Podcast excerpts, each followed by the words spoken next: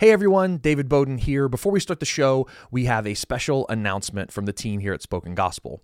As we approach our summer film block, we're filming our final introductions for our whole project on the Bible, including books of the Bible like the book of Revelation and Chronicles, and it's going to be an amazing time.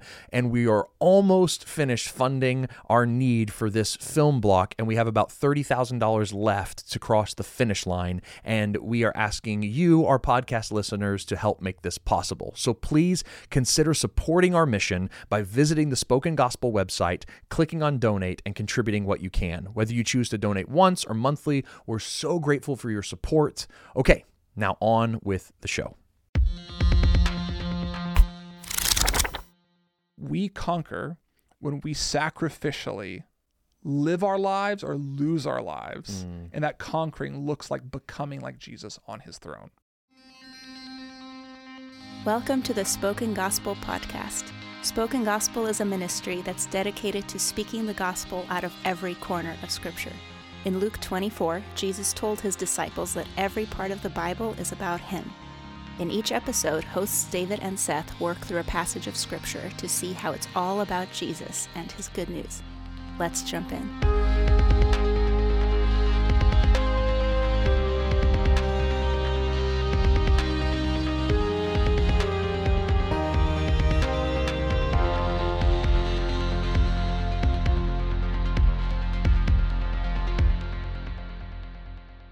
Well, welcome everyone to the Spoken Gospel Podcast. Thank you so much for joining us. We are continuing our look at the book of Revelation. Last time we kind of did an overview of how to read it, what is apocalyptic literature. If you missed that episode, go back. It's going to form the basis for a lot of what we're going to talk about moving forward. But today we're talking about the major themes in the book of Revelation, and we're excited to jump in. Seth, how you feeling today? I'm ready. I am ready to conquer Ooh, and to get married. I thought you were already married. Uh, I, wa- I am Oh, but okay, to okay. Jesus. Um, yeah, I, that was my. l- I love lame, it. Lame way. I of thought it was introducing wonderful. the main themes. Uh, yeah, we want to talk about three main themes today. Okay, yep. One is the idea of conquering. Okay. uh, specifically about conquering by the blood of the Lamb and the word of his testimony. Okay. The second is just God's throne, the theme of God's throne and authority and power. Okay. And then the other is the theme of the bride and the theme of the wedding. Will, will the bride, just so I don't step in something, Yeah. will the bride include the woman that's. The in- false woman that we talked about last week, Yeah. we can talk about that. Oh, okay. I just. Yes. I- we, we mentioned her last She- week. Uh-huh. We did. There is a true bride, a true woman, and a false woman Okay. depicted Cool. in Revelation. All right. Yeah. Sweet. Awesome. Okay. So it's going to be the conquering, Yes. throne, and bride. and bride. That's okay. right. That's what we're going to talk about That's today. right. Why? Why are we talking about themes? Why, like, why talk Yeah. about that when we're approaching the book of Revelation? why is that going to be helpful for We people? tried a whole bunch of different ways to figure out what's the most helpful way to engage our audience on uh, the book of Revelation. And we're like, okay, we should do an intro episode like we did last time. But like, if you don't want to get lost in the weeds when we go deep in the next couple of weeks into the, the three sets of seven bowls and trumpets and Mm. whatever else, you can live in the thematic world. And these are really helpful themes that will just like give you an overview of some of the ideas that are present in the book of Revelation, regardless of your viewpoint on the historicity or your reading of it in Yes, particular. okay. Everybody agrees on these things. Yeah. Is it kind of a way I another way to see. say it? So there, there, there should be some unifying things ac- across all uh, vantage points. That's right. Okay, that's that's helpful. right. Yep. And I think if you miss these points as you go through the Book of Revelation, you really kind of kind of miss some of some of what the book is calling us. I see. So it's like a, do. f- it's a, it's a unifying thing, but it's also a first things first kind of thing. That's right. Like let's let's major on the majors to begin with. That's right. And then, I mean, when I think about themes, I'm often like it should help make reading it easier That's right. because like That's I- right. I remember going and seeing a movie and being like kind of confused Okay, at what yeah. it meant, and then someone's like, "Oh, just look for the theme of heartbreak," and it just like the whole movie just went together, and I was like, "Oh, I get what this I movie's get it. about now. Thank Yes. you." So we're just hoping to kind of put some themes in front of you Yeah. that as you notice conquering because of the throne, all leading up to a wedding, you're like, "Oh, I Yeah. get the story." Because as we said last time, when we were defining apocalyptic literature. We were like, it's it's bound by a narrative framework. That's right. And then just to Mm. put it in a story, then those three the- themes in a story Ooh, yeah. is a conquering bride, meeting her king, Oh, eh, her king or her husband? Her husbandly king? her husband, the king, a Okay. conquering bride, Uh-huh. meeting her husband, the king. Like, that's kind of Oh. like the the story. I love that. Yeah. okay. Okay, so do we just start with Let's the first on your start. list? Yes, let's start with conquering. Conquering. This is probably the most prevalent theme in the book, and it's probably going to be a little bit different than what you think. So let's start with Revelation chapter 1, where this theme is introduced for the very, very first time in verse 5. He says, To him who loves us, this is John's introduction to his his letter to the seven churches that he's writing to. And he says, To him who loves us and has freed us from our sins by his blood and made us a kingdom and priests to his God and Father, to him be glory and dominion forever. Amen. So this is his opening benediction to his audience. And he's recounting what Jesus has done for them. He's saying, He's shed his blood for us and he's made us a kingdom and priests unto our God. And this idea of like being a part of a kingdom or even ruling in a kingdom and being a priest in that kingdom is something that just goes throughout the entire book. Oh, okay. And so the first reason why that's important is in the theme of conquering is what kind of characters conquer? Kings. Uh, Yeah, okay. Kings conquer, Yes, right? uh-huh. right. In a kingdom, kings conquer. Yes. Yes, that, and so I think that's what's on the line here. It's like we have a God who sits on a throne who rules a kingdom. Oh, sure. Is he is he going to win the battle? Is he going to win the battle, and how is he going to win the battle? Okay. Yep. And he has invited us to rule alongside of him, to be kings with him. Uh, we'll get to it in a second, but around his throne are dozens of other thrones that eventually we sit on. Hmm. He shares his authority with his people, he rules the world. And once those people, once we sit in those thrones, we are priests to the Hmm. world. And by our conquering in that way, we win. We, Oh, okay. So uh, is that is that is that clear? I, I'm- I'm- I, I understand the idea. Okay, so he's like, "You're a kingdom," and immediately that's like, "Oh, that makes sense because there's other kingdoms that are fighting against us." So I now understand where I am in the world. yeah. and there's a king who rules that kingdom. And if there's a bunch of kingdoms fighting, who's going to win? That's right. I've drafted you into that kingdom, but in that kingdom you serve as priests. That's where I get confused. Okay. Is what what does that mean that we're priests in a kingdom? Yeah.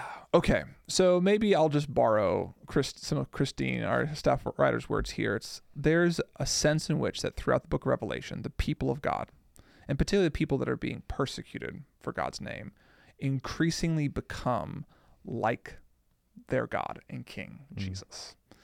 And Jesus is sitting on a throne, and Jesus, by his blood, has uh, purified his people for himself. And throughout about the book of Revelation, this idea that we become more and more like Jesus, uh, that we rule like Jesus on a throne like Jesus, but also that our blood does something and purifies the world Oh wow. is developed.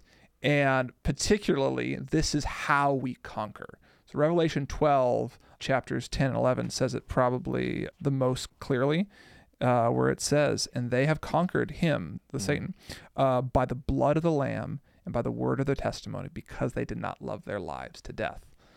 The people of God, when they act like Jesus in his authority and in his sacrificial death, defeat the powers and cleanse the world in a sense. Maybe I'm missing. Maybe No. conquering is too narrow of a term to encompass both of those ideas, but I think they're connected. Yeah, no, I, I see the conquering makes sense, but like uh, because priests conquer with blood. Yeah, That's what a priest does, right? They That's right. conquer people's separation and sin and guilt That's by right. blood. that's right. That's what they did in the temple. that's right. And now that we're priests, the conquering that's going to take place in this kingdom conflict is going to happen by the impartation of blood. Mm-hmm.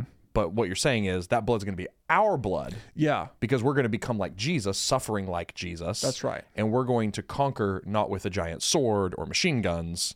We're going to conquer through death. through death, suffering, humility, servanthood, Right. like Jesus did. That's right.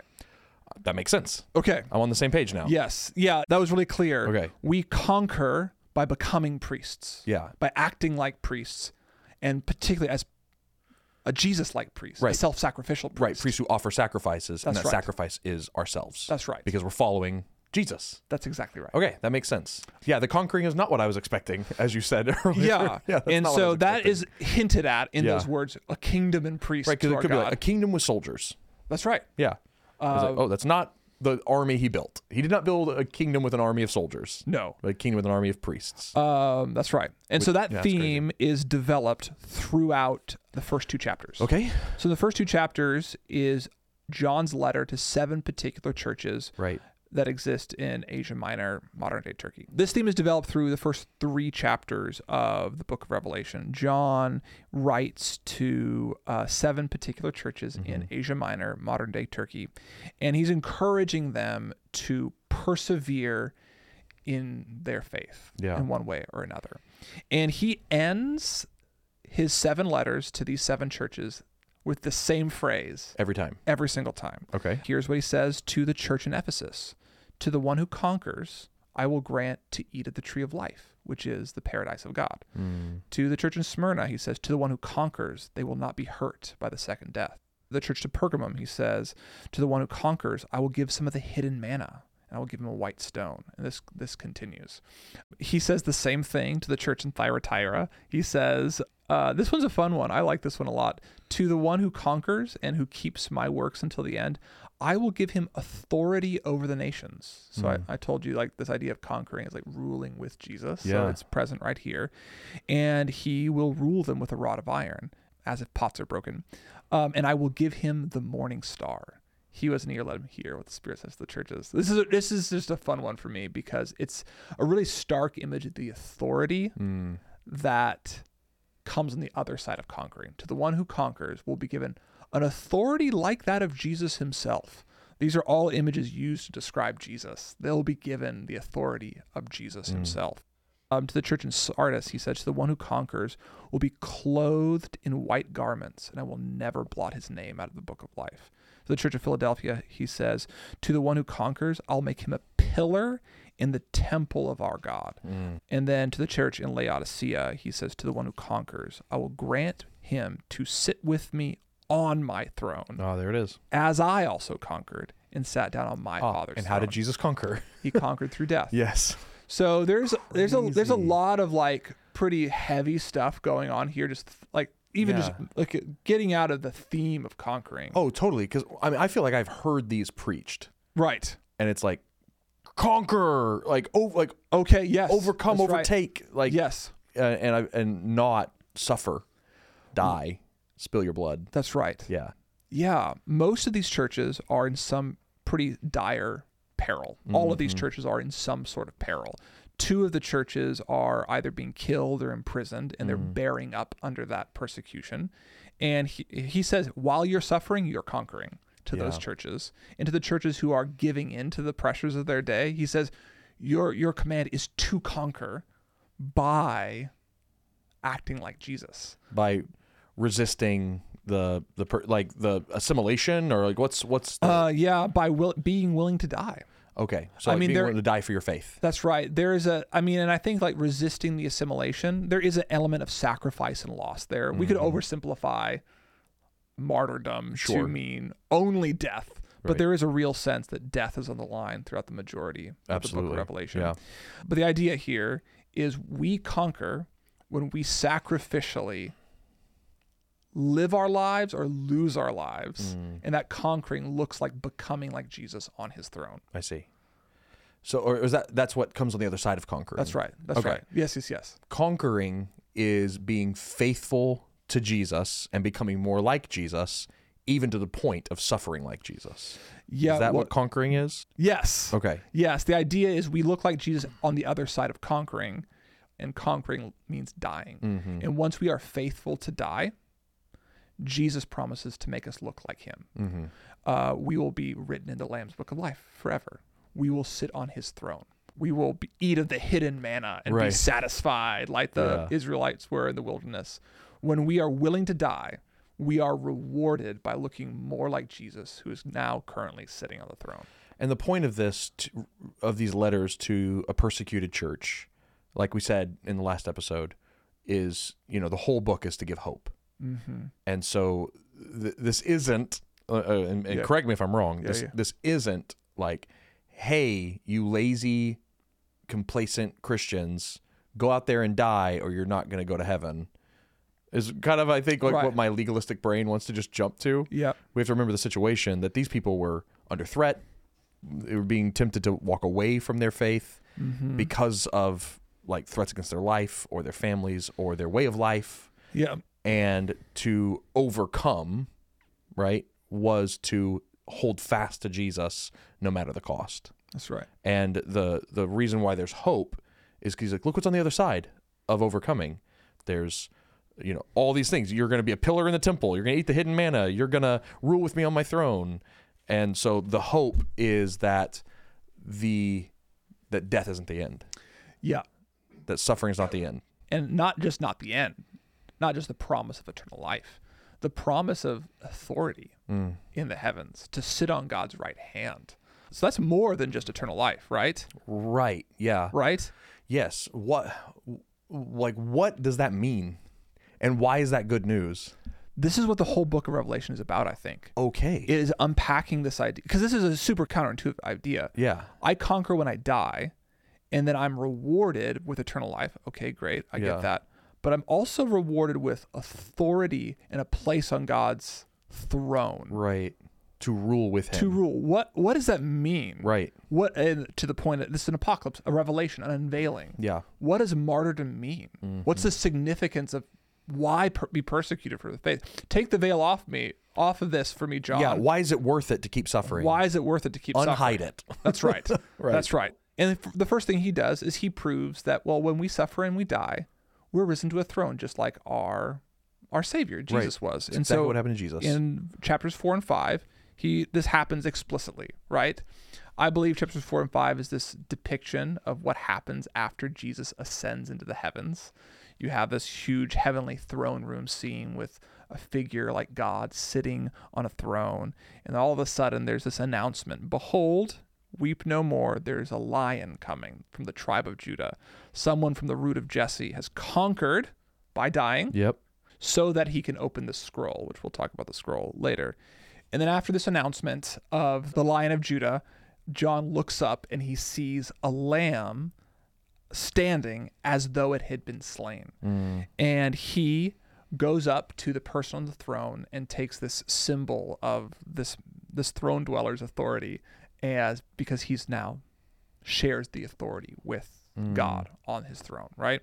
So the pattern is set in Jesus' own death and resurrection. Right, yep. That when you die, specifically dying for the sake of others, sacrificing yourself as, As a priest. Yep. you are elevated into the heavens, and then you are given a position of authority in the heavens. And that's And symbolized. And, Jesus himself is the rubric. Jesus himself is the rubric Okay. for that, right? Got it. And so he's given a scroll uh, in this story, which represents God's authority over the world. Okay? Can I just stop for a second? Yes. and note two things that people might be thinking right now that I'm thinking right now on Yes. like how dare you okay, please. with this interpretation which I don't know if it's an interpretation it just seems very clear that so it's like more like how dare you revelation to my own old interpretations of things but it's like one um that right's reserved for Jesus alone right you know to yes. to that's die right. and suffer and be raised. That was his purview. And then two, every time I hear about the thrones in Revelation, it's oh they're casting their crowns and they're getting off Mm-hmm. their thrones and they're aren't we supposed to def- deflect authority and So, uh, right? I, this makes, makes me just want to go verse by verse through this whole document. Uh, but so you're right. The opening chapter of, of the, in four and five, we have all these thrones filled with these giant beings, and they get off their thrones, throw their crowns, bow Right. before Jesus. And I've always heard that like if the elders bow, if the heavenly creatures bow, how much more humble and humiliated should you be? Let me. Just do it. Just do it cuz So Yeah, the I wanna elders know. get the these creatures get off their throne in chapter four, and Right. chapter five, and nobody ever sits on those thrones again Okay. until Dun dun dun. uh, Revelation chapter twenty, Oh my gosh. when those who have been beheaded sit in them instead. Then I saw thrones, and seated on them were those to whom the authority to judge was committed. I saw the souls of those who had been beheaded for the testimony of Jesus and for the word of God, those who had not worshipped the beast and its image. So the elders and the heavenly creatures who occupied the thrones around God get off their thrones to make way for Christians who suffer, die, and rise. That's right. That's awesome. Isn't that awesome?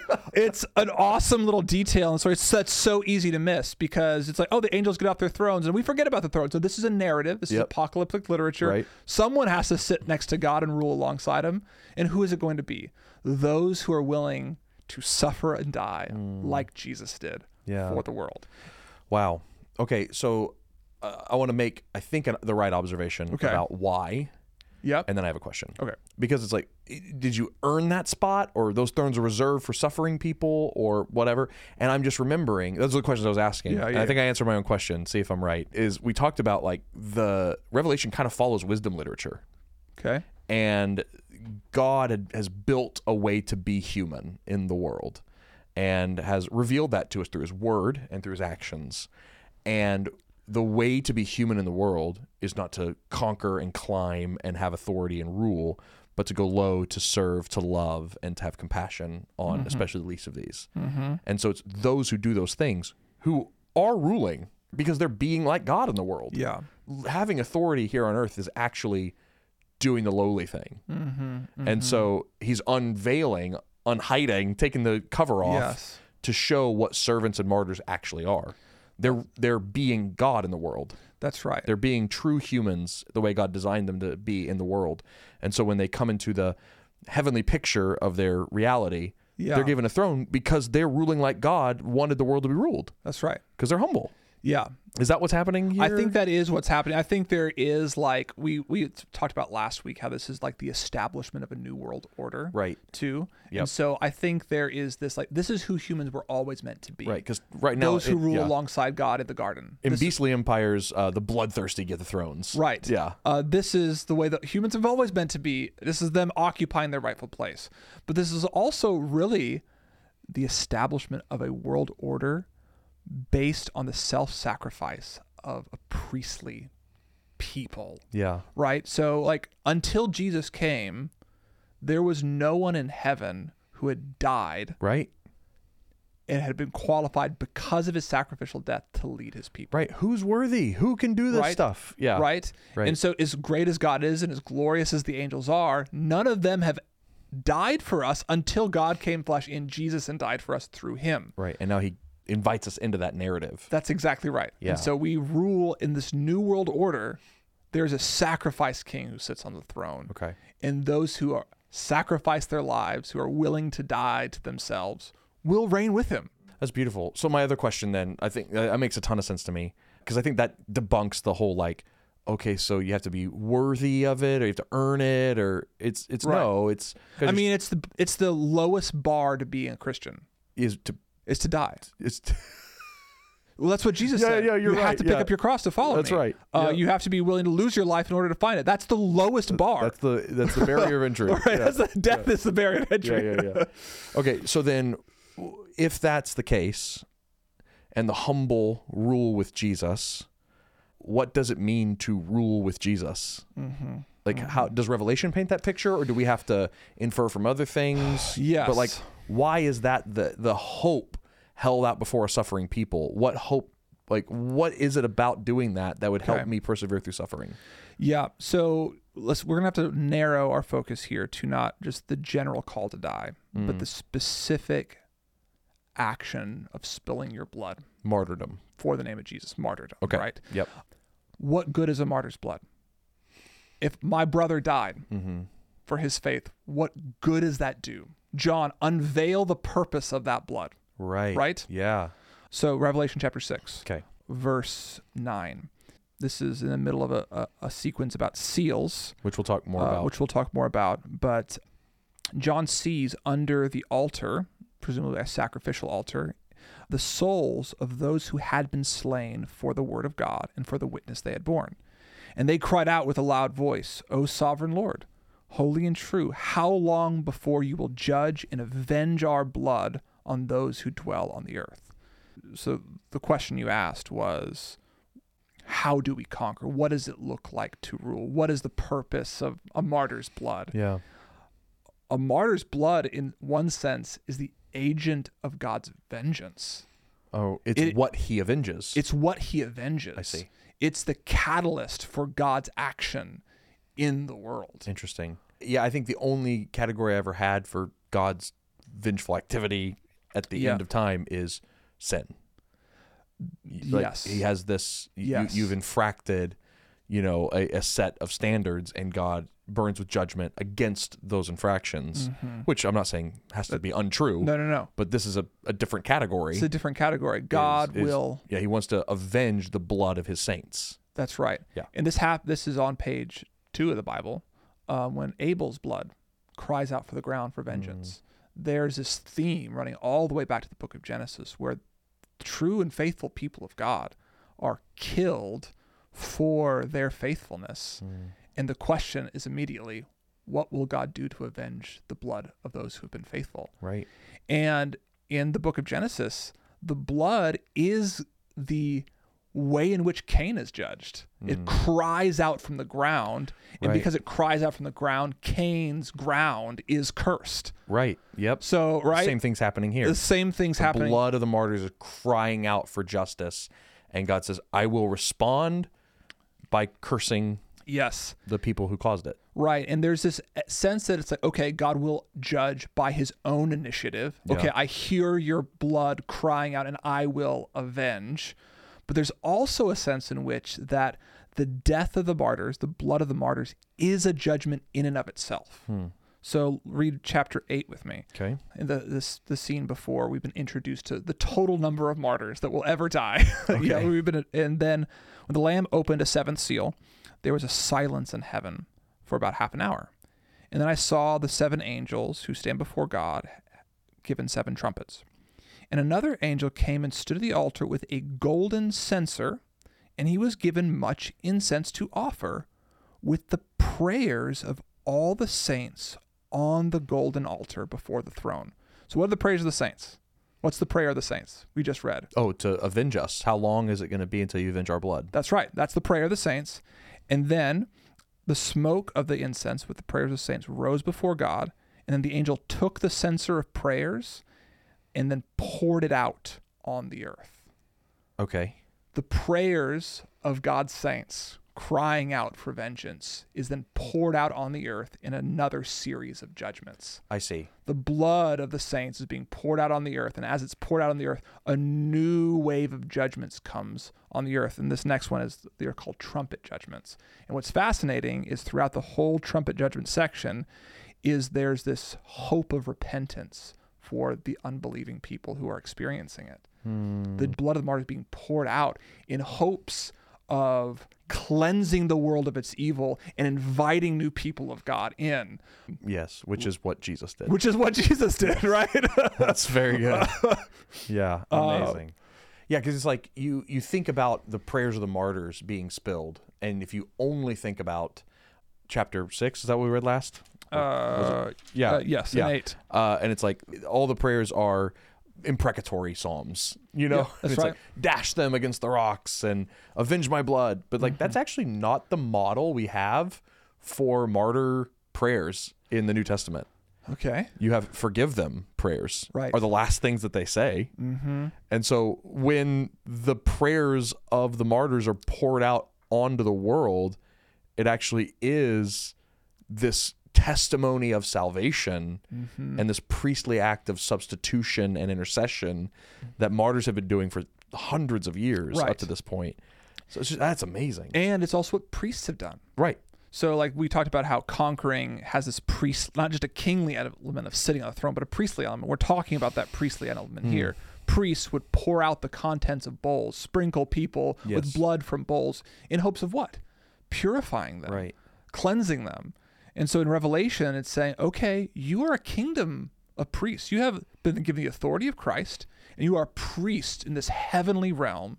And if you die by your own blood, what does that blood accomplish if you've died like Christ and sit in a position of authority like Christ on the earth? It calls out God's vengeance against your enemies and fills up a censer of prayers to s- intercede and save God's enemies. Yeah, and like and, and to like both. and I mean very simply to purify the world. Ah. There's a real sense that in the same way that Jesus' blood purified our sins, Mm-hmm. when we are willing to suffer and die, we purify those who watch our death. Yes. And if this sounds really weird to people, y- y- just think about this that when the incense in the temple, in Israel's temple, was burning, it would move around the temple and the smoke was purifying Oh yeah, that's right. the space. That's, That's what right. it does. That's what it it's, does. It's, it's its function. You're not we're not like putting yeah. ideas in it. That's its job. Yes. Yeah, so like that's what incense smoke does in the temple. And so in the temple world, like we talked about in the last episode, if the if the martyrs' prayers are the incense, then the only thing that they're there to do is to purify. Which right. is just fascinating to think about Jesus when he says, "Forgive them, Father, they know not what they do." That is what the prayer of a martyr sounds like. Yes. And it's an incense prayer of purification Yeah. and forgiveness. Yeah, and I think if you look like even like let's get out of scripture for a second and like when people have died throughout church history, Mm. what has that done? Oh, it's unlocked um, revivals. right. Yes. Uh, yeah, for those who like hated them. right. It's it does it both provokes pr- more persecution Yes. and it unlocks people to follow the way of Yes. Jesus It's- after they see this. It's why in like so many movies you'll hear the phrase, "We don't want to make a martyr out of him." right. Why? Because martyrs create revolutions. Yes. like and Yes. that's what the blood of those who are willing to die for Jesus do. They bring more people to God. Yes. So if you are a, somebody reading the book of Revelation the first century and you've watched your wife die Mm. or your brother be imprisoned, Here's how you know it's not pointless. how, yes, like their blood right now is being poured out on earth for a future Hmm. harvest of God's people and the vengeance of God against the evil. Like, Wow.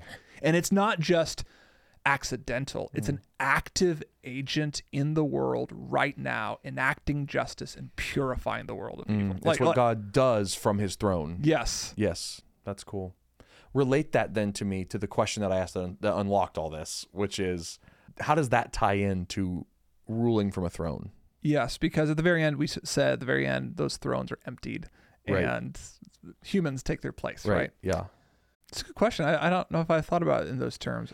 or how I asked the question earlier was like, what is the hope of reigning with God? What does that mean? Like, why is it good news that there's a throne for a martyr in heaven? It might go back to what you've been saying for a while now about the purpose of apocalyptic literature is to like it's a riff on the way the world is supposed to be and it's Right. an unveiling of the way the world's broken and it needs to be restored to God's original intention for the world.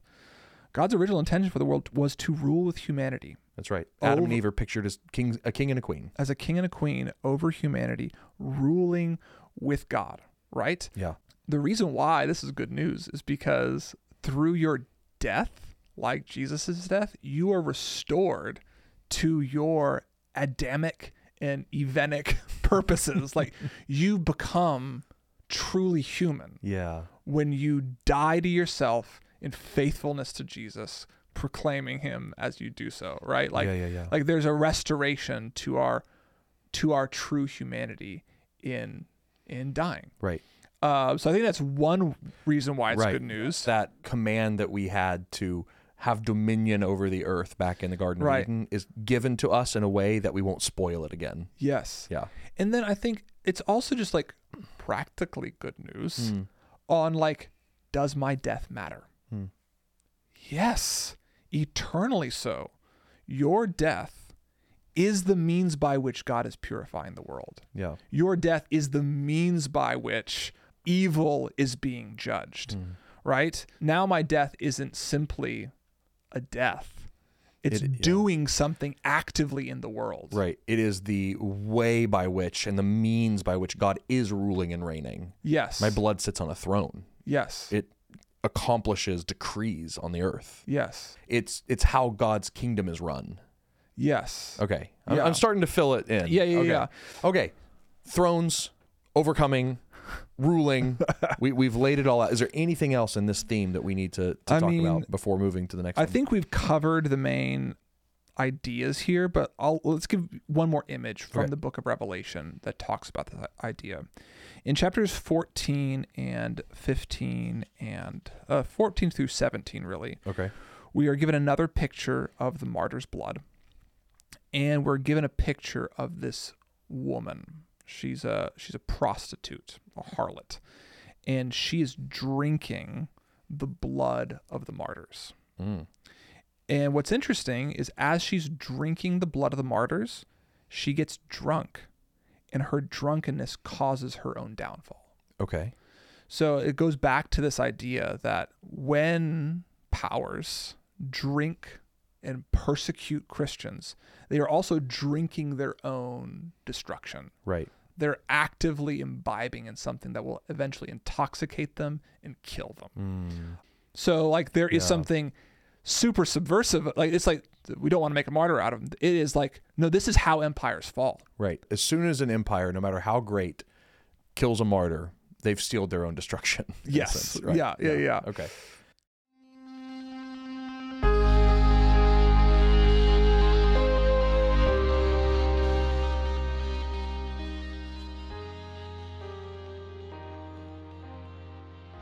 I can definitely see. I think you've done a really good job of helping me understand how this is good news for somebody reading this in the first century. Ah, yeah. my brother died for Jesus' name. Why is that good news? It's like, oh my gosh, because it's going to inevitably bring God's vengeance against your enemies. Mm-hmm. It also is going to be poured out as a way to save and purify the world. And right now it's making the empires drunk right. and they are stumbling. And your falling. brother isn't just dead, he's ruling and reigning with Jesus. That's right. Oh, okay. Great. I'm full of hope now and ready to follow my brother into death. What about us today? Yeah. Why is this good news for us today? Well, I would say like if you're living in a country that's per I mean this is you've you know why this is good news Absolutely. because You're you've living watched it. that happen to Yeah. your own family. Right. So the, the question is like okay, I think it goes back to what we kind of hinted at before like the minimum bar to Is- Mm. enter the, the, Christian faith is dying. Mm-hmm. Nobody becomes a Christian and does not sacrifice. Mm-hmm. And it's not an insignificant sacrifice to say no to all other desires and powers in order to follow Jesus wholeheartedly.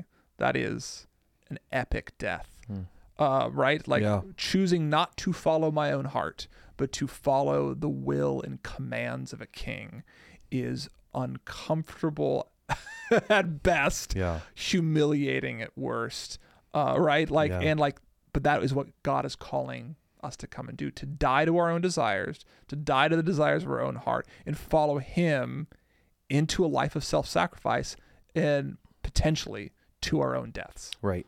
I, I can see two pieces of really good news there. One is you now have more ammunition to wage against the things that are in your way to dying to self. Like I always need more Mm-hmm. Yeah. ex- like reasons of hope of why it's worth it to kill this thing God's asking me to kill or to die to this thing God asked me to die to, right? To lay Yes. down my preferences and my desires, my comfort, how other people perceive me to live as Jesus in the world causes death on a daily basis Yes. for myself. And knowing what that accomplishes in the heavens and on the earth j- is just helpful. So it's good news that I have more ammunition yeah and then um, it's also just good news because I know that no matter what I sacrifice, look at the result. right Like, I mean, there's Yeah. nothing I'm going to give up that is not going to be restored, like, just in such a magnificent way. I think also, like, from like a different vantage point, I'm like, my goal in life is to reach people with the gospel. yeah I just want people to know the gospel. And that's why we are sitting here right now. Mm-hmm. right But it's amazing to think that actually dying like Jesus, you know, yeah denial of self, following him, letting him be your teacher and your rabbi, and living that way in front of people every day, no matter what it costs, fills up a bowl of purification incense yeah yeah yeah and so yeah. it's like actually the way to reach the world isn't by having a really popular podcast, right right? Right, right, That would be right. like an empire way of doing things. yeah It's actually by just dying to yourself, and God can use that in yeah multiplicative ways. yeah So that's really good news too. and I think it puts a little bit of color for me on like Jesus is resurrected and reigning in the heavens, and that's great news for him.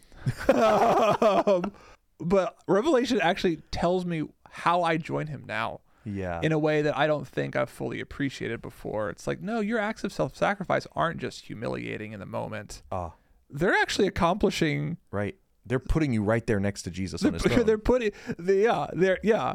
And through your humility, whatever injustice you see is being actively dealt with. Mm. And if not actively dealt with, repented of. right. Uh, right. I'm like, Right. man, You're pure. Yeah.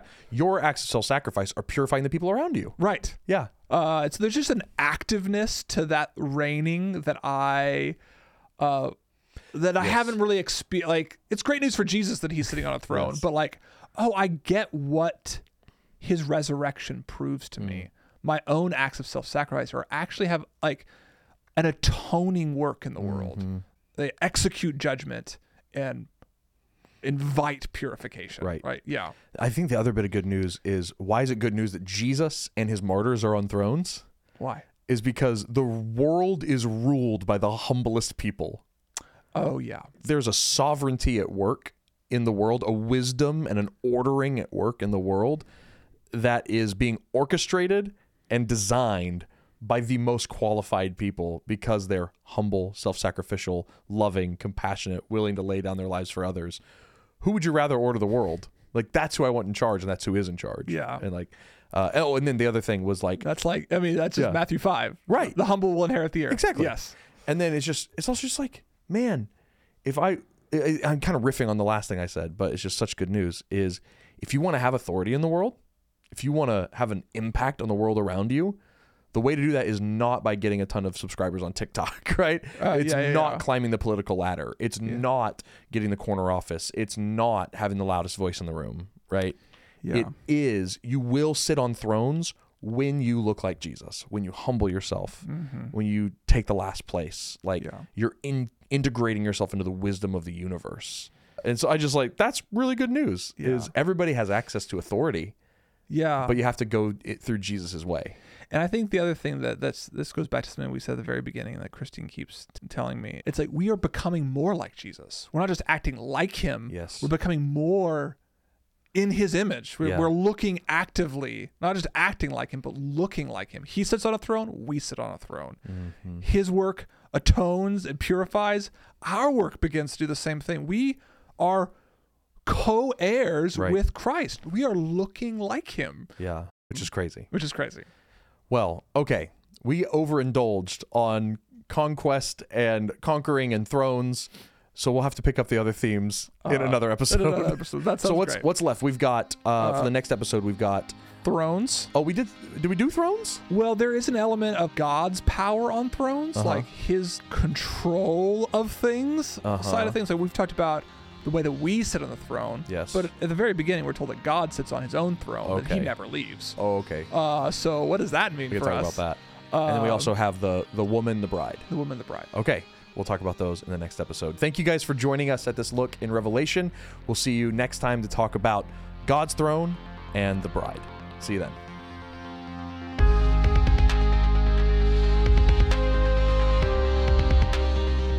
Thank you for listening to the Spoken Gospel Podcast. Spoken Gospel creates short films, devotionals, and podcasts like this one. Everything we make is free because of generous supporters like you. To see our resources, visit spokengospel.com or subscribe to our YouTube channel. Thanks for listening. See you next time.